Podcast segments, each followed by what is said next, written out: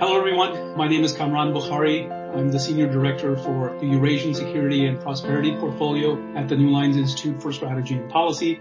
This is another episode of the Eurasian Connectivity Podcast, and today I have a special guest. He is Kai-Shun Wang.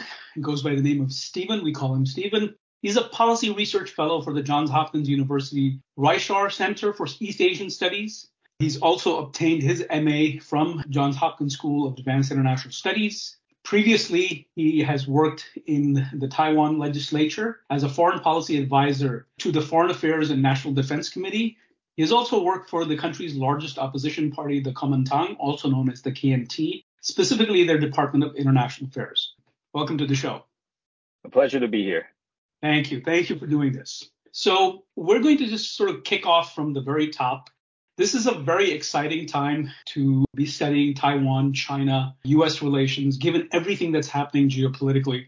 And you were just there. So based on, you know, your trip and your vantage point, tell us what we in the policy community here in DC should be looking at and that we're not focusing on. Obviously, there's a lot that we are talking about the threat of China invading Taiwan. There's a lot of talk about semiconductors but I will let you take the mic and take it from there.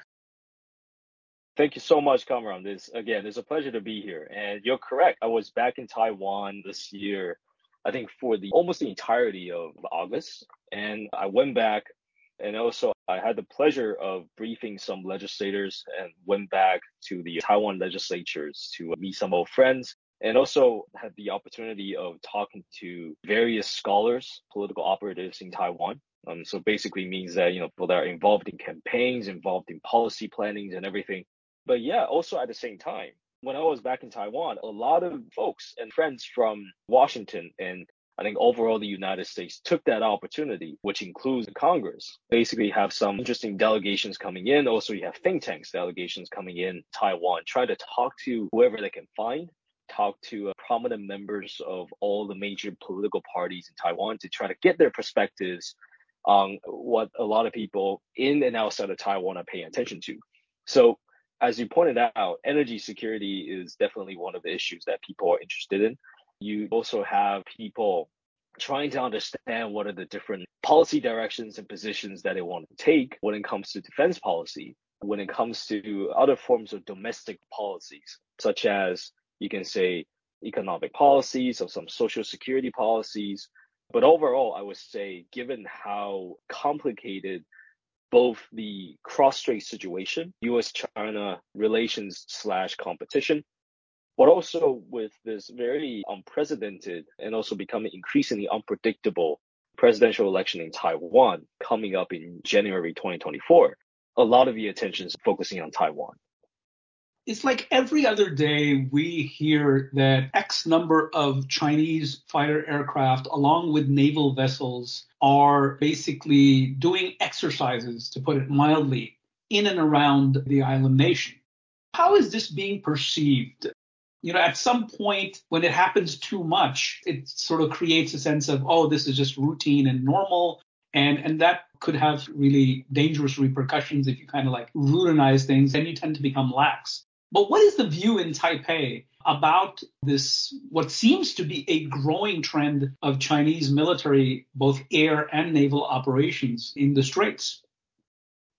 That's a very good question. And I think back in Taiwan, there is a division between how the general public and also how the policymaker views all these different things that the PLA and the CCP are currently doing on Taiwan. So I think from the general public's perspectives, they do view this as being a very counterproductive thing for the PRC in terms of whatever goals that they're trying to achieve.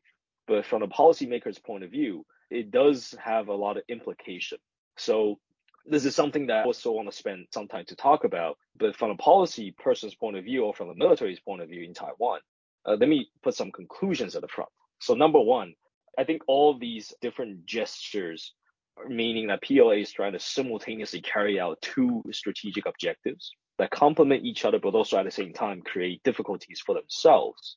I think the first one is they're trying to accumulate the capacity and experience to try to pave whatever foundations they can in the uh, scenario where the leadership in Beijing, maybe one day, he decided that, okay, this is the D-Day. Uh, this is the time they want to invade Taiwan. So the PLA is trying to use whatever opportunities they can to try to familiarize themselves the Taiwan theater, the place that they want to eventually one day might engage with hostile assets. But also another implication I would say is that they're trying to essentially create or fighting Taiwan on an attritional front. So from the data available that has been published by the Taiwan's Ministry of Defense on Twitter and also on their own official websites, but we can see a clear growing trend of PLA intrusions into Taiwan's ADIZ, both on the air but also at the sea. But typically, our data is more transparent when it comes on the air. So I mean, you have less than 200 sorties in 2020, but to be fair, the number started counting from September all the way to December 2020. That was around less than 200 of that. But in 2021, we're talking about a number that's kind of approaching, if my memory serves me correct, we're talking about 700 to 800. But then 2022 numbers increased to now four digits. We're talking about above a thousand. I think it's a thousand two hundred or three hundred of that. And at the same time, the Taiwanese Air Force the four digit is for 2023? The four digit is for 2022 because we, we haven't passed 2023 yet. But I am fairly confident that that is just going to increase. I mean, given that I would say several days ago, there's a record breaking of 103 sorties of planes shooting into Taiwan's ADIZ in just one day because one of our protocols right now on the Air Force is we need to respond to them with our own fighter jets, with our own planes, air assets. So so I would say the PLA is trying to ramp up that frequency to exhaust our Air Force and to also exhaust the limited defense budget that we have. And on the second element is, I would say they're trying to conduct three warfares. I'm not going to go into too details about that, but basically they're trying to use psychological warfare, legal warfare, and rhetorical warfare to try and you can say impact the confidence of the people of Taiwan in their own society, in their own government, in their own defense capability. But this also comes into the counterproductive side. So whenever China is conducting all these different exercises, you're only just making the people of Taiwan to become more resolved. For example, you're also seeing a re-extension of military service from four months back to a year. And this is also with public support. So whatever the PLA is trying to do, they also need to realize it is actually counterproductive when it comes to trying to impact the morals of Taiwan. So those are the things that they're trying to do. No, thank you for elaborating on that. Just to follow up on that for you, in terms of Chinese intent, and I know it's hard to sort of gauge it, but I can't think of anybody better than yourself to ask this question, given where you are and the kind of work that you do. They certainly know that, look, the United States is not just going to look the other way and allow them one day to invade Taiwan. That would mean war, and a war that would hurt the Chinese economy and of course the U.S. economy as well. But the Chinese will get hit far harder because they're so dependent on exports and good relations with the United States. So I get that they're with these sorties and with these naval operations, they're gaining that practice. Mm-hmm. But they have to know that exercises are one thing and actual invasion deploying and it would mean an amphibious landing. And that's very hard to do for a regime that's not fought a war other than with India, and that was on the high altitude mountains. In the light of all of that, there's this big debate. Is China posturing or is China actually preparing for an invasion? What's your sense? That's a million dollar question right there. You know, nobody kind of understand what, what Xi Jinping is thinking fundamentally, but I will definitely say they are trying to do these two things together. But also is kind of ironic that when you're trying to do those two things together, you are also being counterproductive. These two goals are actually contradicting each other. Because on the one hand, if China is trying to posturing, and they are doing that in various instances. So for example, two a most obvious example in the past year and this year is Number one, you have the massive Chinese exercise when former Speaker Pelosi visited Taiwan, when you have several missiles shot directly above Taipei City. And the second one basically happened after President Tsai met with the current Speaker Kevin McCarthy in California. So CCP leadership felt compelled to redraw that sort of political red line, trying to, you can say, warn the United States, also to warn Taiwan and perhaps indirectly to other countries as well, the red line that the Chinese are accepting when it comes to high ranking official interactions. But that's counterproductive because by doing those things, you are also, you meaning Beijing, is also making other countries around Taiwan uncomfortable. So you have, for example, maybe one of the backlashes from other countries is that they will be more determined to trying to get closer to the United States when it comes to security cooperation. For example, you have the Philippines opening up some of their military bases to the United States. You also have some high ranking officials in the DoD talking about expanding AUKUS.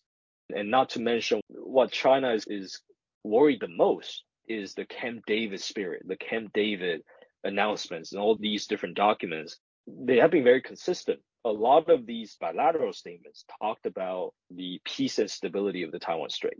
So by doing those sort of posturing, I think the PLA also needs to realize, or the Chinese leadership also needs to realize, they're making the second part, which is back to your question, Kamran, is they're making the part about actually maintaining that capability to launch a full or far less likely a partial invasion of Taiwan increasingly difficult because they're making their, you can say, opportunity cost to become incredibly complicated with all these new regional initiatives and a ramping up of US direct or indirect port for Taiwan in the forms of cooperation or speeding up the delivery of arms sales. I would agree with you. And then just add that when you do these kind of operations and others are watching you, so if basic logic dictates that military logic, that if you're going to plan something, you definitely don't show how you're going to do it to the world. So there is that aspect as well. But let's move on and, and let's talk about semiconductors for a while. And Taiwan is a major producer, is a major supplier for the world. China at the same time is trying to acquire technology to be able to sort of get to that stage where it can say, yes, we are also producing advanced level chips that are necessary for pretty much everything that people own these days. But it's now being encumbered, put it mildly, by US sanctions and restrictions. So how are the Chinese trying to A, interdict the manufacturing of these chips by Taiwan? And B, what do you see as sort of the workaround? What are they trying to do? I mean, we always talk about here in the West Chinese intelligence gathering information and even hardware for reverse engineering purposes. Are the Chinese targeting Taiwan for that purpose as well?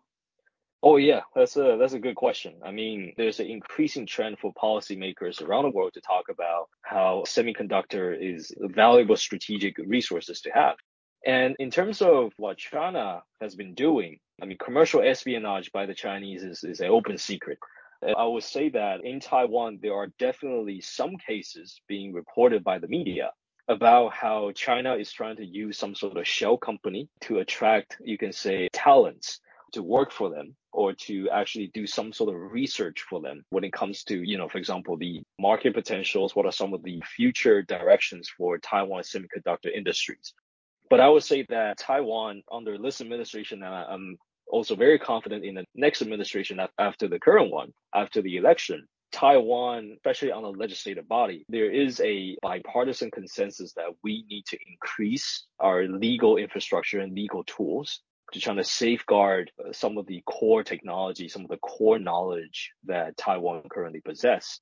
So one of the difficult things about trying to safeguard all these knowledge is the fact that these knowledge are not only stored on the hardwire, but also is in the brains of the talents, right? So it's one thing to try to secure the hardwires, to try to secure whatever digital informations we can have is another thing to try to secure the knowledge stored in human being, right? I mean, people move around, you have all these talents moving around. But one thing is clear for Taiwan is that there is a bipartisan consensus that Taiwan needs to maintain is competitiveness when it comes to semiconductors. Uh, but also at the same time, Taiwanese firms understand the importance of trying to friendshoring, of trying to get the other countries to also get a stake of it. But it is very clear for Taiwan that one of the things that makes this island not only economically prosperous, but also at the same time, maintaining Taiwan as a critical player in the world core technologies, some of the advanced chips and the developments are probably going to be staying in the island.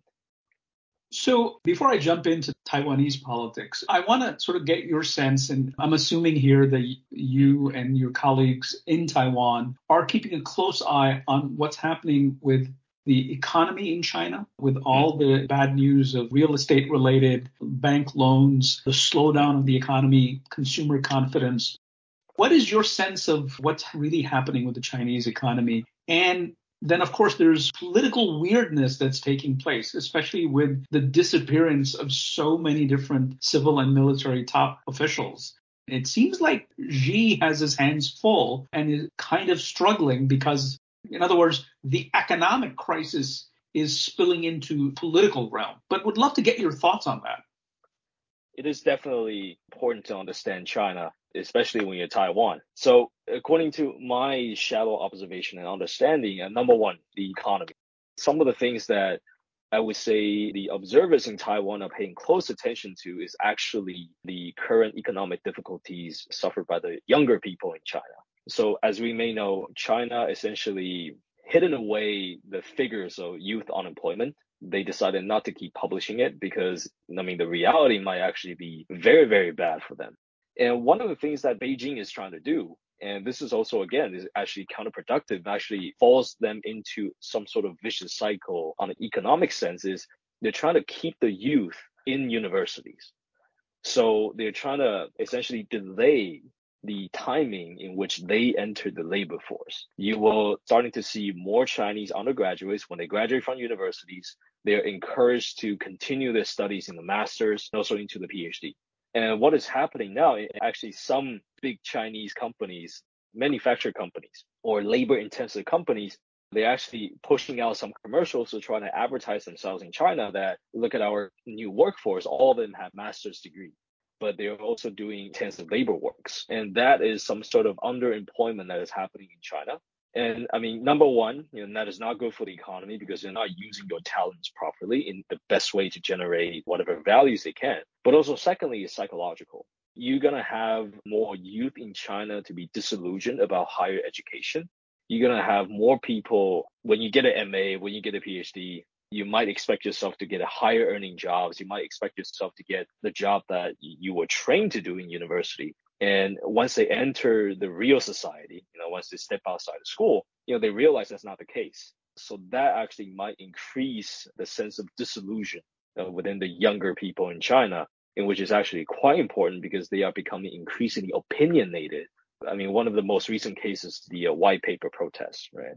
And pertaining to the second part of your question, which is the current confusing state of the Chinese military leadership, Xi Jinping has been pushing something that is really not good for the Chinese military, which basically means is personal loyalty and perhaps slash the party. I mean, he basically represents the party now.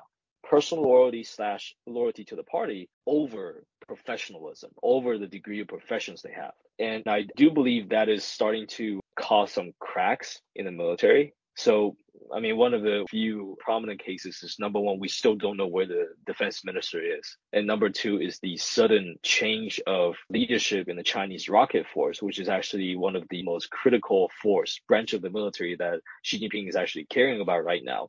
So those things probably demonstrated that Xi Jinping, number one, he wanted to use his own men, uh, but also at the same time, their either loyalty or their profession has been compromised, leading to these changes of leaderships that we're seeing right now.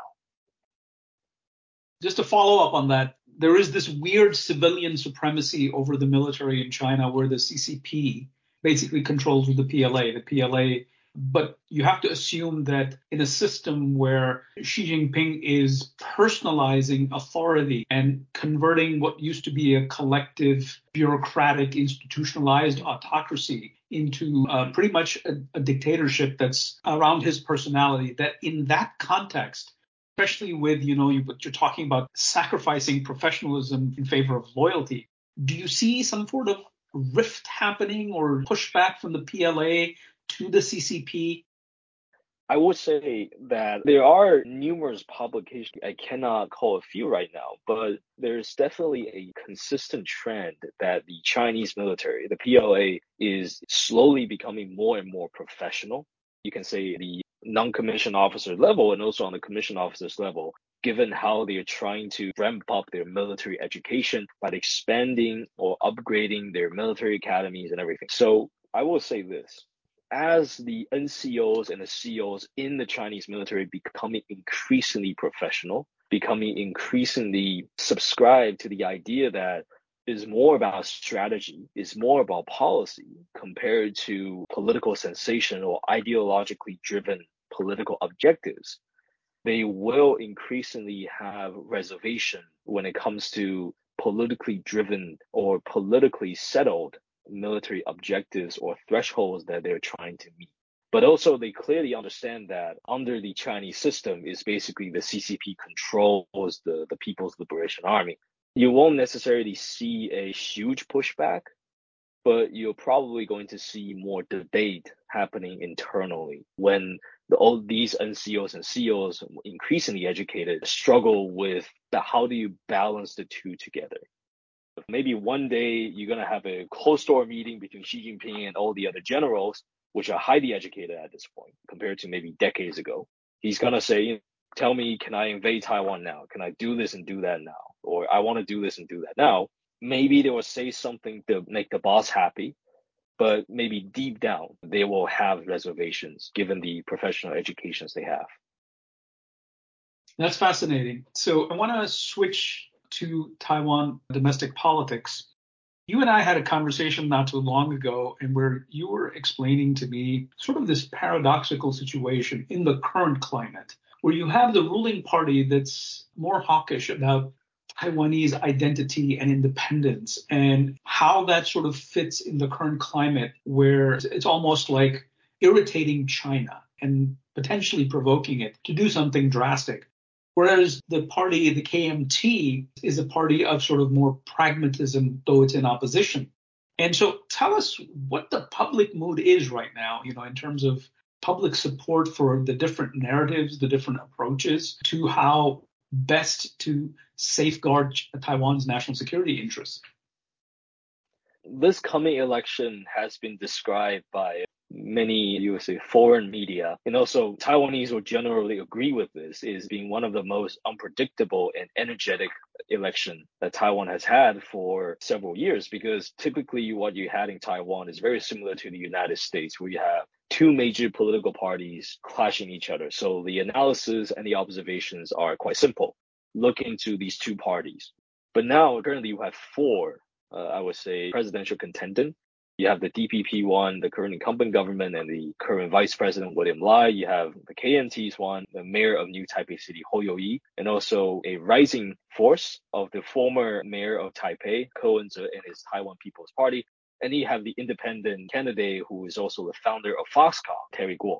So right now, the mood in Taiwan or what the voters or the general public are, are actually focusing on uh, remain domestic. Most of them still remain domestic.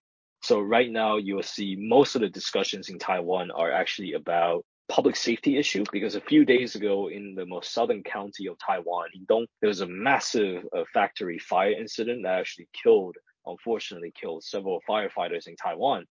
I can sufficiently describe that as a scandal at this point, where you have imported eggs that are impacting the consumer's confidence of the qualities of some of the eggs that are being sold in Taiwan. You also have uh, controversial uh, political discussions and cases happening in Hsinchu City, which is actually the home of TSMC. The mayor over there is a Taiwan People's Party member. She's also into some sort of complications right now. So a lot of the focus are on domestic issues. But it doesn't mean that cross-strait issues, it doesn't mean that the positions of unification, independence, or status quo are not going to come out because currently we're still more than 100 days away from the election. And typically these issues will gradually becoming more and more prominent. But one of the things that I would say is, and I encourage people to look into the National Cheng Chi University's Election Research Center. They have been consistently publishing the opinion polls of Taiwanese identities. How do you identify yourself? Only Taiwanese and Chinese or Chinese only or none? And also positions on the future discourse of this nation. Are you going to remain status quo forever, status quo now, and then independence or unification or something like that. But in general, when it comes to identity recognition and also party recognition, I think these two metrics are actually already fascinating because right now we're seeing almost 70% of people in Taiwan say they're only Taiwanese. While you still have around, I would say, 29, 28% of people in Taiwan says they're both Taiwanese and Chinese. And very low percentage of people in Taiwan says they're only Chinese. Naturally, some people might say, you know, DPP is advocating for Taiwan independence, is advocating for a Taiwan identity orientated political position. Similarly, around 30% of the people in Taiwan says that both Taiwanese and Chinese might be more subscribed to the ideas of supporting the KMT. But what we're seeing right now when it comes to party recognition is around 30%. And the KMT is around 15 or 16%. And the largest chunk of people remain without any specific party affiliation, which is actually very healthy for Taiwan, but also at the same time, making parties incredibly challenging when it comes to attracting voters because they are now more issue orientated and also swing voters in Taiwan, where they don't necessarily fixated on the ideas of, oh, because you support independence, because you support unification, ultimate unification, I'm going to support you regardless of anything else. Now is about how can a party comes up with policy positions on issues that independent voters are really caring about. So basically what you're saying is that there's sort of a maturing of sort of public opinion attitudes in Taiwan, moving away from sort of the macro level issues and dealing with more, would it be fair to say, bread and butter issues that affect mm-hmm. them?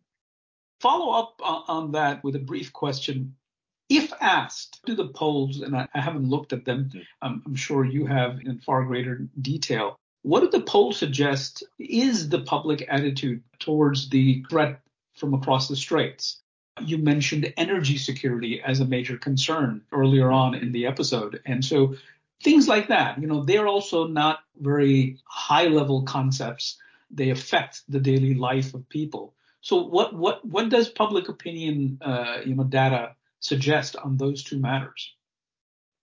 I would say I think right now a lot of the pollings and companies are doing those polls are fixated on the support rate and the approval or disapproval rate of not only just incumbent President Tsai Ing-wen, but also on all these major candidates that's happening. So when it comes to major policy issues such as conscription, such as are you satisfied with the current energy policies and everything? Unfortunately, I don't have the most recent poll, but I am confident that maybe they did that around the beginning of this year or sometime last year.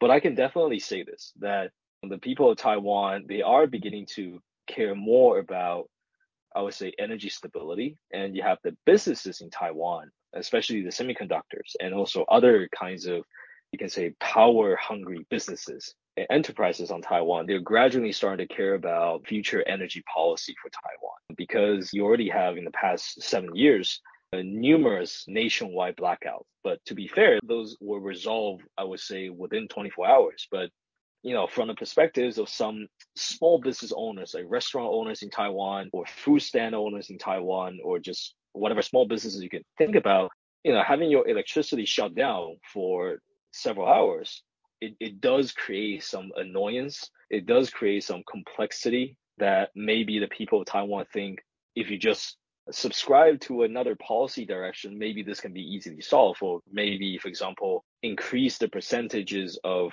nuclear powers being generated, improve the efficiency of the electricity grid in Taiwan.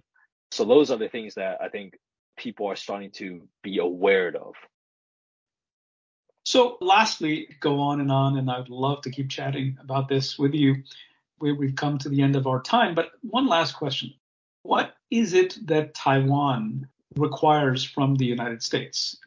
If you had to sort of do like a top four list or a top five list, given the climate, given the need for energy security, given where domestic politics is, what is it that any government, regardless of whether it's DPP or KMT, what would they be asking the United States in the current moment, given everything that's going on? So I would say that for the people of Taiwan, we have to focus on ourselves first. I think number one, come up with a clear resolve and a clear position when it comes to how are we going to address all the issues that we're currently doing before we can actually start close consultation or close discussion with the United States. So some of the things that Taiwan is very happy to see is the fact that US is currently finding more creative ways to support Taiwan to try to increase what the current administration in Washington calls the integrated deterrence, for example. I think this is actually the first time since 1979 or way before that where US has given Taiwan the foreign military financing in the forms of a grant to Taiwan, which typically is is only given to a sovereign state. And also we're seeing uh, more substantial cooperation between the U.S. National Guard and also with our own military. I mean, the news just came out, I think, less than 24 hours ago or more than 24 hours. Our Ministry of Defense has no comment on that, but they were also joined, I would say, military exercise in Palau, uh, air defense assets. So those are the things that I would say Taiwan is very happy to continue. Primarily, fundamentally, we meaning Taiwan need to first understand and try to give the United States a clear sense where we're heading when it comes to all these different security issues. Thank you so much, Steven. That's been wonderful chatting with you. You really enlightened us about what's really happening right now in Taiwan, between Taiwan and China, and what the U.S. should be focused on. I guess we're going to have to focus in the short term on the election that's coming up very fast. And so we're definitely going to have you on again very soon. And folks, that was Steven Wang, who was my guest today. He's a policy research fellow at the Reischauer Center for East Asian Studies at the School of Advanced International Studies at Johns Hopkins University. He's also in the past worked for the Foreign Affairs and National Defense Committee of the Taiwanese legislature as a foreign policy advisor. And he's also worked for the opposition party's Department of International Affairs. This is Kamran Bokhari signing off for now, and hopefully we will be back soon with another exciting episode of Eurasian Connectivity. Stay tuned and take care.